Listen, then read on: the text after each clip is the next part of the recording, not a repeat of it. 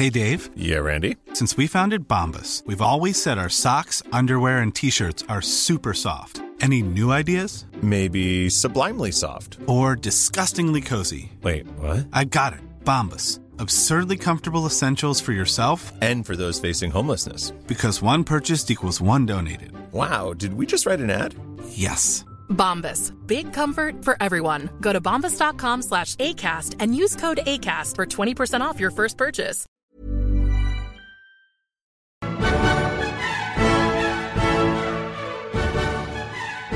Evening and welcome to the History of Alchemy podcast. I'm Travis Dow. And I'm Pete Coleman from the Bohemican Podcast.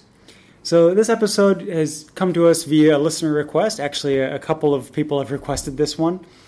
And unfortunately, we're only going to be able to scratch the surface of the Count of Saint Germain because there's just so much out there. If you Google him, there's just so many kind of weird uh, theories out there and kind of ludicrous stuff. And it's not just since the invention of the internet, but um, he's kind of like, you know, the Elvis of his time, where after he died, occultists would swear that they saw him in the 19th century, and, and several people, um, you know, said that he's this figure or that figure or, um, you know, this other historical person that he wasn't. So we're not going to probably give you the definitive truth of who he was or who he wasn't because that's just not clear. But there are some theories out there, and we'll go over them. And um, we'll, what I'd kind of like to do is, is give you more of an idea of some of the quotes that people said about him in his lifetime and kind of what was written right after his death and, and during his lifetime and, and the theories rather than the later kind of weird weird stuff that came to be. So the Count of Saint Germain was born possibly in 1712, although he claimed to be much older, and he died on the 27th of February 1784. But again, people claim to have seen him after this date. He was a European courtier with an interest in science and the arts and music and alchemy. He achieved prominence in European high society of the mid 1700s, and he was really mysterious about his origins, and he would invent fantasies like that he was 500 years old or 5,000 years old, or that he knew Moses, or um, various kind of things. He would just, you know, change the subject if someone asked him about his his true age or or some or you know when he was born or where he's from. And Voltaire even sarcastically kind of called him the Wonder Man, and even Casanova chimed in on his thing, and and many many others. There were many other prominent people of the time kind of I mean, this was just a, a, a, rumor mill. Like people love to gossip and share their theories about who he was and, and tell stories about him. Um, so again, his birth and background are pretty obscure, but toward the end of his life, he claimed that he was son of Prince Francis II Rakoczy of Transylvania. And his name is occasionally, also kind of a side note here, is that there was a true Comte de Saint Germain, uh, a, a guy named Claude Louis, and he was a noted French general. So we're not talking about the French general. We're talking about, yeah, the the weird one, the mysterious one. So so who was Francis II Rakoczy, anyways? Well, Travis, the count claimed to be the son of Francis II Rakoczy, uh, the Prince of Transylvania, as you mentioned. Possibly legitimate, maybe illegitimate, um, by also the Duchess of, of Valente, Beatrice of Bavaria. Uh, this would account for the wealth and the fine education, because you see, kings would not let a person of low low breed come into their courts. Uh, so they must have thought that he was one of their own. And the will of, of, of, Francis II mentions his eldest son, Leopold George, who was believed to have died at the age of four. The speculation is that his identity was safeguarded by a protective measure from the persecutions against the Habsburg dynasty. Yeah, and, and that would make sense of why he was trying to hide it, right? That yeah, that could be. Yeah, in the realm of possibilities. Uh, he was educated in Italy by the last of the Medicis, Guillaume Gaston, uh, his mother's brother in law, of course. It was believed that he was a student at the University of Siena. Now, this is somewhat uh, of, of, an incredible sort of uh, viewpoint on this. I mean, we talked about him saying that some people said he was 500 years old. Uh, this would uh, also add to that sort of that sort of idea that he could also make himself invisible. Known, of course, the secret of life, the eternal life, and could speak all languages, not just a few, but all of them. So he is said to have known Solomon and the Queen of Sheba. Yeah, I mean, but honestly, right? honestly, who doesn't? So, one thing I thought would be interesting to do is kind of pepper this podcast with quotes from from contemporary or uh, shortly after his time um, people that you know said something to say about him because there's you know a lot of this is kind of rumor like it was just you know people talking to each other in, in various courts and um, various nobility had their theories and everything and also their personal stories about him and a lot of them were kind of like you know a friend of a friend told me that you know and so was there's so many more that I couldn't put in here because there's, there's books filled with these stories, but um, one of them is is someone saying this, and I quote: "My cousin, the Landgraf Karl von Hessen, is much attached to him. They are eager Freemasons and work together at all sorts of hidden arts. He's supposed to have intercourse with ghosts and supernatural beings who appear at his call." I didn't. I didn't want to paraphrase that because it's like, how do you?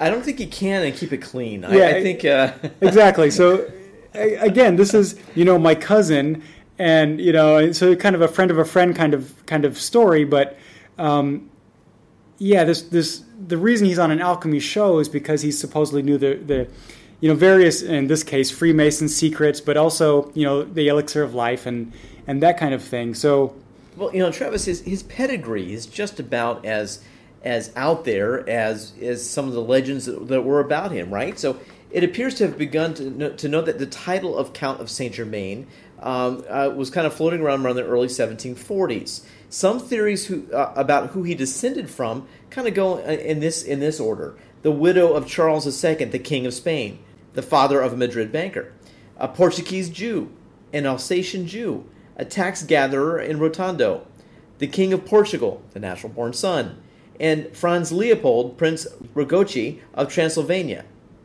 Yeah, and, and I would say my money's on this one if I had to pick one. So um, there's because there's that one fits best. Let me let me put it like that. I also read um, many people do believe the Portuguese Jew theory uh, based off of the languages he spoke and stuff, but okay. but we'll get into that. So he was also kind of popular because of his music, and so this is kind of a, a point to make that, um, according to David Hunter, the Count contributed to to some of the songs in an opera performed at the Haymarket Theatre in London, and it's possible because uh, it was mentioned that uh, the Count of Saint Germain was being arrested in London on suspicion of espionage and this was during the Jacobite Rebellion. This was also mentioned several times that um, I, I, think even someone quoted him saying that in the 1740s he was a, a spy in England. Yeah, so just to give you another, just to give you a flavor of of who he was when people were talking about him, here's another quote. So they say, quote, the other day they seized an odd man who goes by the name of Count of Saint Germain. He was been here these two years and will not tell who he is or whence, but professes two wonderful things. The first, that he does not go by his right name, and the second, that he never had any dealings with any woman. Okay? Now, he sings, plays on the violin wonderfully, composes, he's mad, and not very sensible. He is called an Italian, a Spaniard, a Pole, somebody that married a great fortune in Mexico and ran away with her jewels to Constantinople, a priest, a fiddler, a vast nobleman. The Prince of Wales has been unsatiated curiosity about him, but in vain. However, nothing has been made out against him. He is released, and what convinces me that he is not a gentleman stays here and talks of his being taken up for a spy.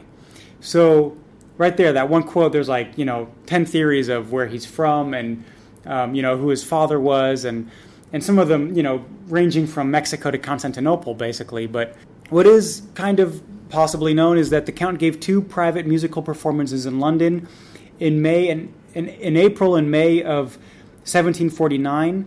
One lady, Jemima Yorke, describes how she was very much entertained by him or at him the whole time I, I quote, the oddness of his manner, which it is impossible not to laugh at, otherwise, you know he's very sensible and well bred in conversation. So, many people kind of said that he was quirky in several ways. So, that's, that's why I left this quote in here. So, um, she continued, He is an odd creature, and the more I see him, the more curious I am to know something about him. He's everything to everybody. He talks ingeniously with Mr. Per- with Mr. Wray, philosophy with Lord Willoughby, and is gallant with Miss Yorke, Miss Carpenter, and the young ladies. But the character and philosopher is what he seems to pretend to, and to be a good deal conceited of. The others are put on to comply with le manière du monde, but that you are to suppose his real characteristics, and I can I can't but fancy he is a great pretender in all kinds of science, as well as that he really has acquired an uncommon share in some. Right? So she kind of senses that he's kind of a fraud in many ways. So he's a great conversationalist, you know, with different subjects, with different people, but um, it's maybe just skin deep, you know, this this woman senses. And it does sound like from, our quote, Travis, that uh, you know he he was able to be a chameleon to what the times uh, dictate. So he's got the manners of the world to when it comes to certain things, and maybe in courts where you have to have a certain level. Mm-hmm. He's able to to woo a lot of women. This is probably where Casanova, you know, came into the picture of knowing who Saint Germain was, because that's kind of how he rolled. And and and you kind of get the idea that he was able to be everything to everyone because he was able to surmise the situation quite admirably. Yeah, um, yeah Walpole reports that Saint Germain uh, spoke Italian and French with the greatest facility, though it was evident that neither was his language. He understood Polish and he's he learned English, you know, quickly enough, but Spanish or Portuguese seemed to be his natural language.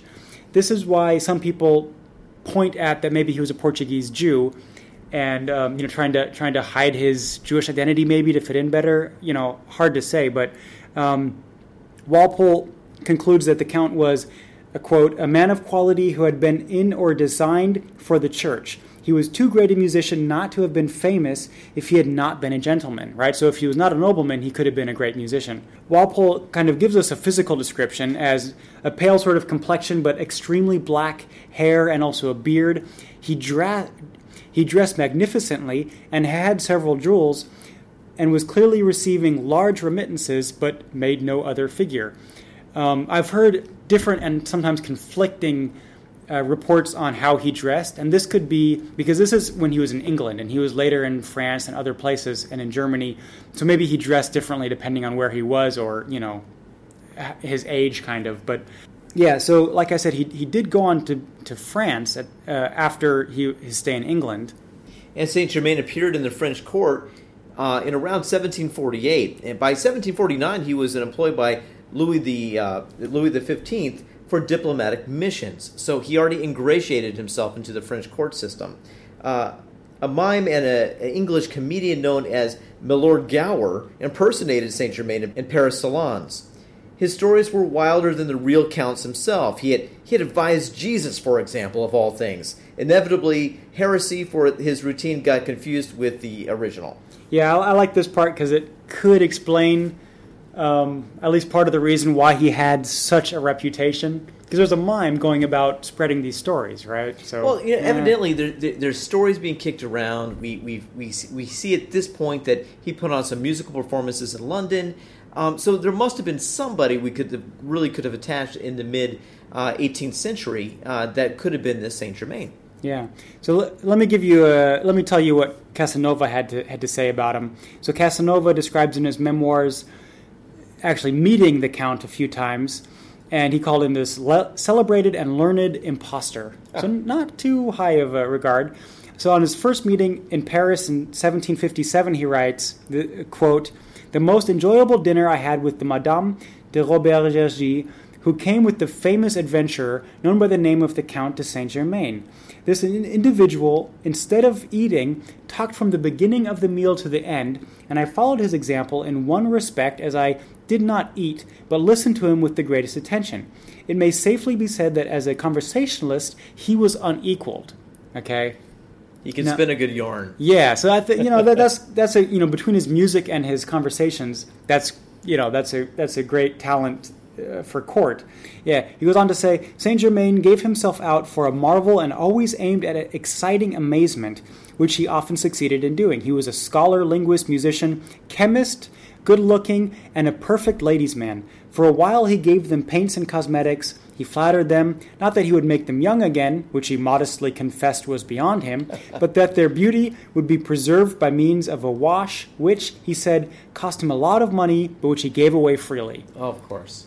Yeah, so Um, he contrived to gain the favor of Madame de Pompadour, who had spoken about him to the king, for whom, for whom he had made a laboratory in which the monarch, a martyr to boredom, tried to find a little pleasure or distraction at all events by making dyes. So the king had given him a suite of rooms at Chambord and a hundred thousand francs for the construction of a laboratory. And according to Saint Germain, the dyes discovered by the king would have a materially beneficial influence on the quality of French fabrics. This extraordinary man, intended by nature to be the king of impostors and quacks, would say in an, say in an easy, assured manner that he was 300 years old, that he knew the secret of the universal medicine, which, you know, could be the elixir of life or even philosopher's stone uh, in some contexts, um, that he possessed a mastery over nature, that he could melt diamonds, profess himself capable of forming out of 10 or 12 small diamonds one large one of the finest water without any loss of weight. All this, he said, was a mere trifle to him. Notwithstanding his boastings, his bare-faced lies, and his manifold eccentricities, I cannot say I thought him offensive. In spite of my knowledge of what he was, and in spite of my own feelings, I thought him an astonishing man, and he was always astonishing me. Right? So Casanova kind of paints this like he's clearly a fraud, but yet he's good entertainment. You know, you know he's know, good fun. I don't know a whole lot about Casanova other than I think what most people know about him being a ladies' man and, and a provocateur in, in, in some, in some sense, uh, going from one country to another. But I would almost say that's the pot calling the kettle black. And I think if anybody knew how the game, quote unquote, well, was yeah. played, it would have been. So Casanova. maybe he appreciated this. Like, I think hey, he did. Well, I think he did. It's like, wow, you're playing the game well. yeah, man. exactly. So, and there's another quote that kind of fills in the picture a little bit more about uh, Saint Germain. Uh, quote, the old Countess Gre- uh, Gregory, who 50 years early had accompanied her husband to Venice, where he had the appointment of ambassador, lately met Saint Germain at uh, Madame de Pompadour's. Uh, for some time, she had watched the stranger with signs of the greatest surprise, in which was mixed with, with not a little fear. Finally, unable to control her excitement, she approached the Count more out of curiosity than of fear. Quote, Will you have the kindness to tell me, said the Countess, whether your father was in Venice about the year 1710? No, madame, replied the Count, quite unconcerned. It is very much longer since I lost my father. But I, but I myself was living in Venice at the end of the last and at the beginning of the century. I had the honor to pay you court then, and you were kind enough to admire a few barcarolles of my composing, which we used to sing together. Forgive me, but that is impossible.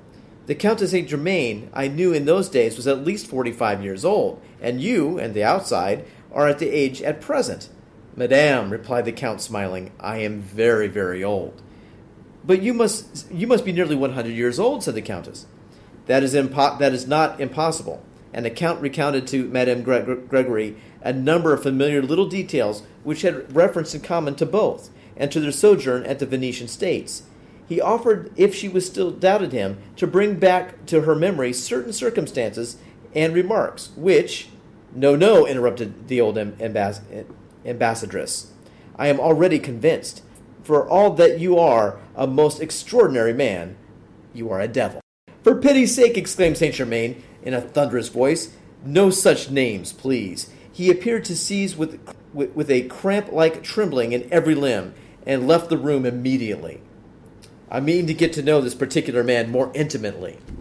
Yeah. So so the story goes on, but um, still, you can kind of see that story to try to show that he was very old. I, yeah. I mean, who told this story? And you know, it's it's still like complete hearsay like oh well i was talking to this lady and she told me the story and you know whatever but so um, casanova actually pretended to be him in 1760 during a trip to switzerland uh, which I thought was an interesting little tidbit. So, you know, Casanova, I don't, I, I would love to hear more about why or what, what the deal was with that. But um, so Casanova goes to Switzerland and, you know, passes himself off as Saint Germain.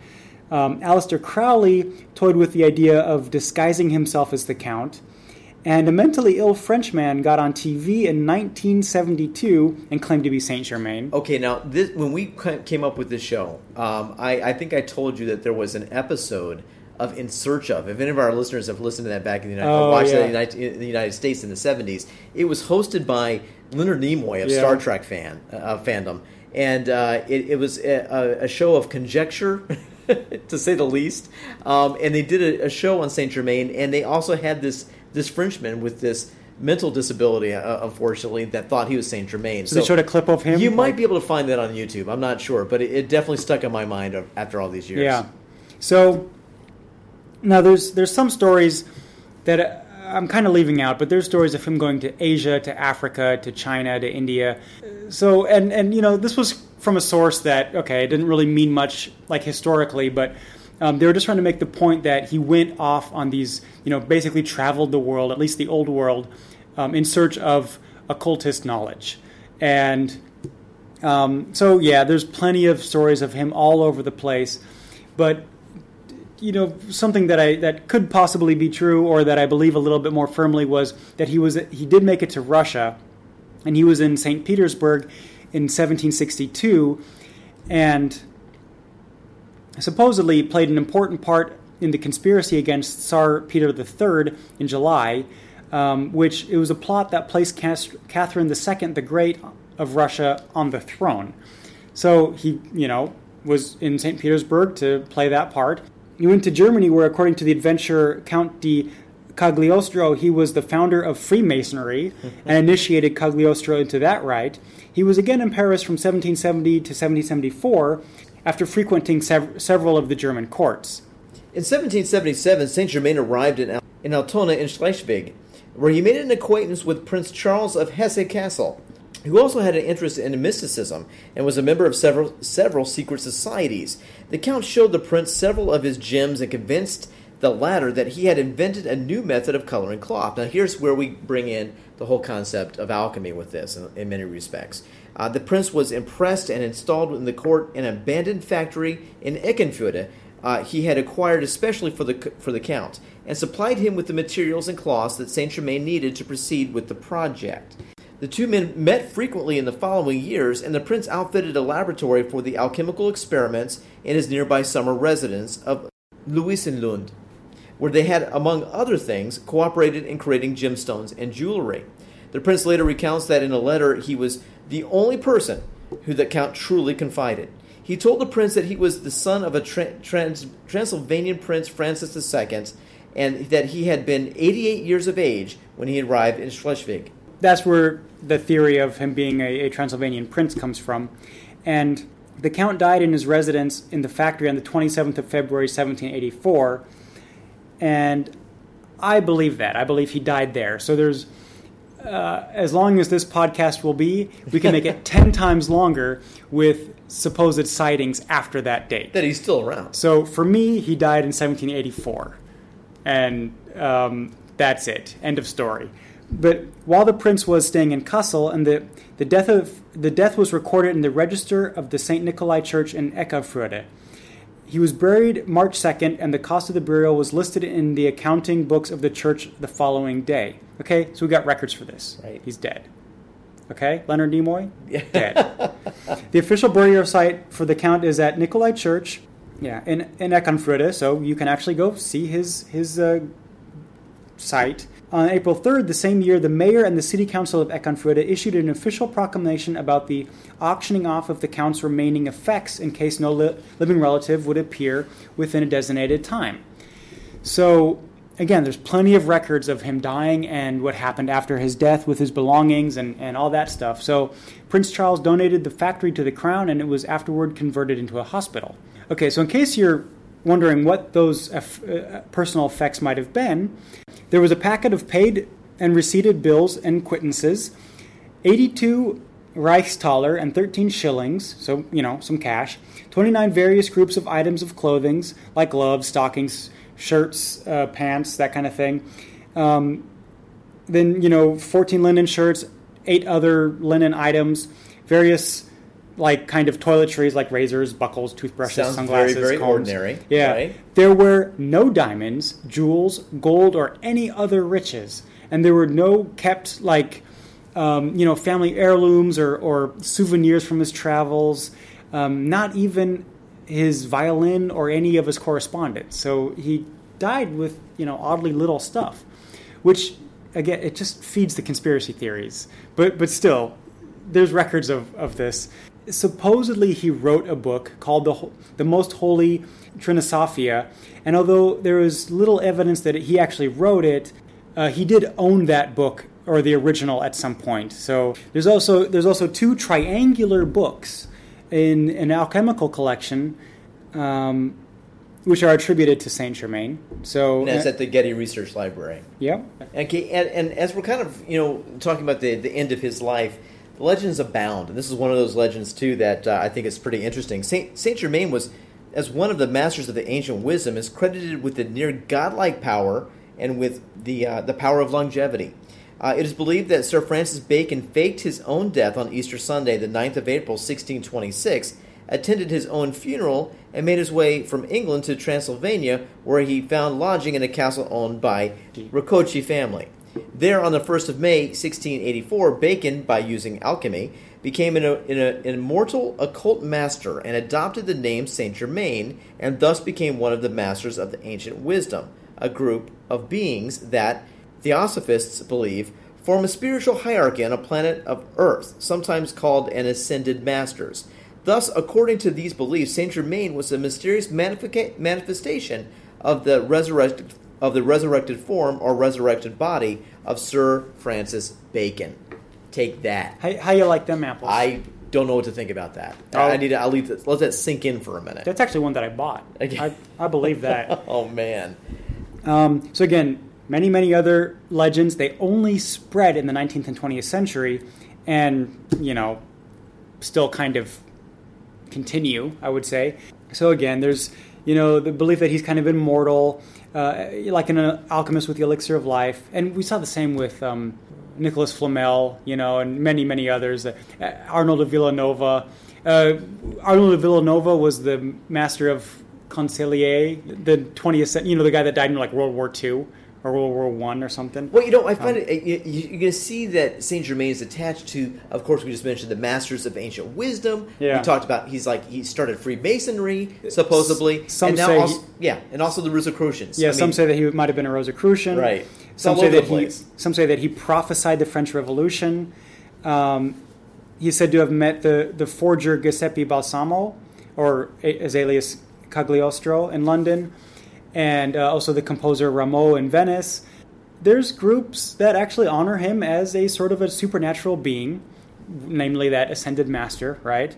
Uh, Madame Blavatsky and her pupil Annie Besant, which are both kind of you know famous occultists in the 19th century of like I think they're Ukrainian or Russians or something. They both claim to have met the count who was traveling under the different name. So like in the 19th century, right? You don't get to have a reputation like the Count of Saint Germain and not pop up in a lot of fictional works, right? So um, he's he's the mystic in Alexander Pushkin's story, The Queen of Spades.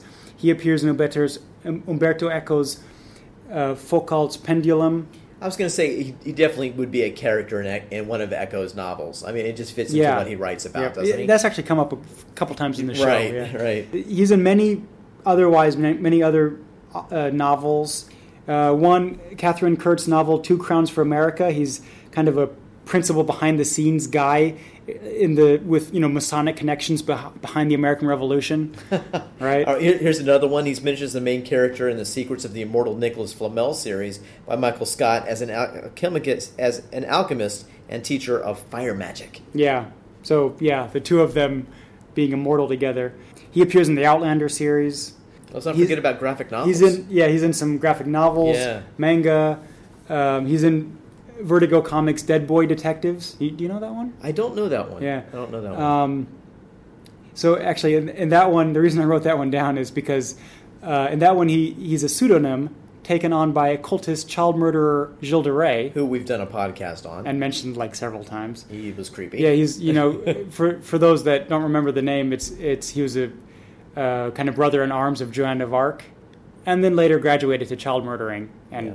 torture and, stuff. and got away with most of it because of his uh, station in life of Yeah. being well connected. And then, like many characters that we've done a podcast on, he's he's an NPC in Castlevania: Curse of Darkness. So he's he's a person who can travel through time and constantly asks Hector to abandon his quest. Well, you know, and it doesn't it, it doesn't really kind of uh, bewilder you at all that there might be a vampire connection to this as well because of his connection, maybe his his, his paternal connection to uh, royalty in Transylvania. Uh, Chelsea Quinn Yarbro used the Count as a base for her series character on Count Saint Germain, the vampire. Although that the initial book deals with the historical rather than the fictional Saint Germain. Yeah. Again, we just scratched the surface. I this is an interesting guy and and there's several books on him, some even from right after his life. So there's there's an, a near contemporary. There's a couple of books that are almost contemporary to his life that are still don't. They're still filled with wild tales of him. Like you know, there, there, there, you can go into more detail about him supposedly knowing Moses or Solomon, or um, there there was a, a story that someone kind of you know pulled his his valet aside and was like, "So is it true that he knew Moses?" I'm, i might be misquoting this now. I, I, don't have it in front of me, but he's like, "Is it true that he knew Moses?" And the valet goes, "I'm not quite sure because I myself am only 200 years old." you know, so like funny guy. yeah. so there's there's just all kinds of you know stories and, and rumors and myths and stories, and I, I, I like the idea of that there was a mime in Paris kind of mimicking some of these stories and, and, and telling them and kind of spreading these rumors because I like that that little tidbit because it kind of explains how this may have started, you know. But clearly, even some people that knew him in person, like like Voltaire and Casanova, still describe him as like you know he's an extraordinary gentleman, and Voltaire just kind of paints a picture in brush in broad strokes, but you're thinking, okay, well, he just says he's amazing, but I'd love to actually hear one of his stories instead of just kind of recounted in the third degree. I'd like to, you know, it'd be great to set a video or a tape recorder in front of him and be like, right. okay, you know, what are some of these stories that the Count actually said that would make him stick out in so many people's minds? I, I think what really amazes me is is the sheer. Uh, amount of hubris that the man probably took into these courts, probably knowing he didn't belong in these situations, but he made it work. And I, my, I guess I tip my hat to him. Uh, you see, you see this through many characters we've talked about on this History of Alchemy podcast. Of, of men over their heads, punching above their weight class to, to ingratiate themselves into these courts, and when they had no business being there because they were alchem- uh, they were well, alchemists. I gotta say, yeah, uh, the one theory that could make sense is that he was the son of that Transylvanian, and and the the theory I read actually went into some depth, and um, I, I could buy it because uh, the Habsburg had murdered the whole family and he had to escape into the woods. And even anywhere he went in Europe, he wasn't outside of the Habsburgs' reach. So that's why he, you know, if this story were true, that it would make sense for him to take a false name. And then again, that would mean that, okay, he was, he had money, he was well educated, and he, he had some certain connections by the people that were trying to keep his identity a secret. I could buy it. If you, uh, the other uh, theory that had some traction uh, among some people was um, that he was a, he was a Jew from Portugal, and it was mostly the language connection that he that he that they said his his um, his nat, his native language seemed to be either Sp- Spanish or Portuguese, and he still could be educated, um, and then you would want to keep that a secret potentially because if he was passing himself off as a nobleman, the thing is that that's that's punishable by death. So it, you know it's kind of a high risk stakes game, and if someone really found that out, that's why I'm not sure I believe that one. Um, but there was there was other theories that we I mean some of them we mentioned that he was a you know Spanish this or Portuguese that. So you know, who knows? Al- Alsatian Jew I didn't buy because it seemed like French wasn't his native language, and there was a couple others that I just kind of I, I could kind of dismiss. But um, in fact, there's several several others. but again, if you if you Google him, there's way more that we could be saying about him. But I wanted to kind of paint a picture so you have some idea, and I tried to wade through the more quirky stuff for you. So again, I hope you enjoyed that one. And uh, I know I did. Yeah, it was, it was, a fun one to read about. Even some of the outlandish stuff was at least fun yeah, to read yeah. about and fun to research. So, um, yeah, thanks for listening. Take care. You've been listening to the History of Alchemy podcast with Travis Dow and Pete Coleman. For more information about this episode, other episodes, and other information about alchemy, alchemists, and related subjects, visit historyofalchemy.com. Find us on iTunes, subscribe, review, and don't forget to rate us. We'd love to hear from you. Send your comments, ideas, and corrections to podcast at historyofalchemy.com or get in touch via Facebook on the History of Alchemy podcast page or Twitter at Alchemy Podcast. Tune in to our sister podcast all about the Czech Republic, Bohemicon, which is also available on iTunes or on bohemicon.com. Until next time on the History of Alchemy podcast, thank you for listening.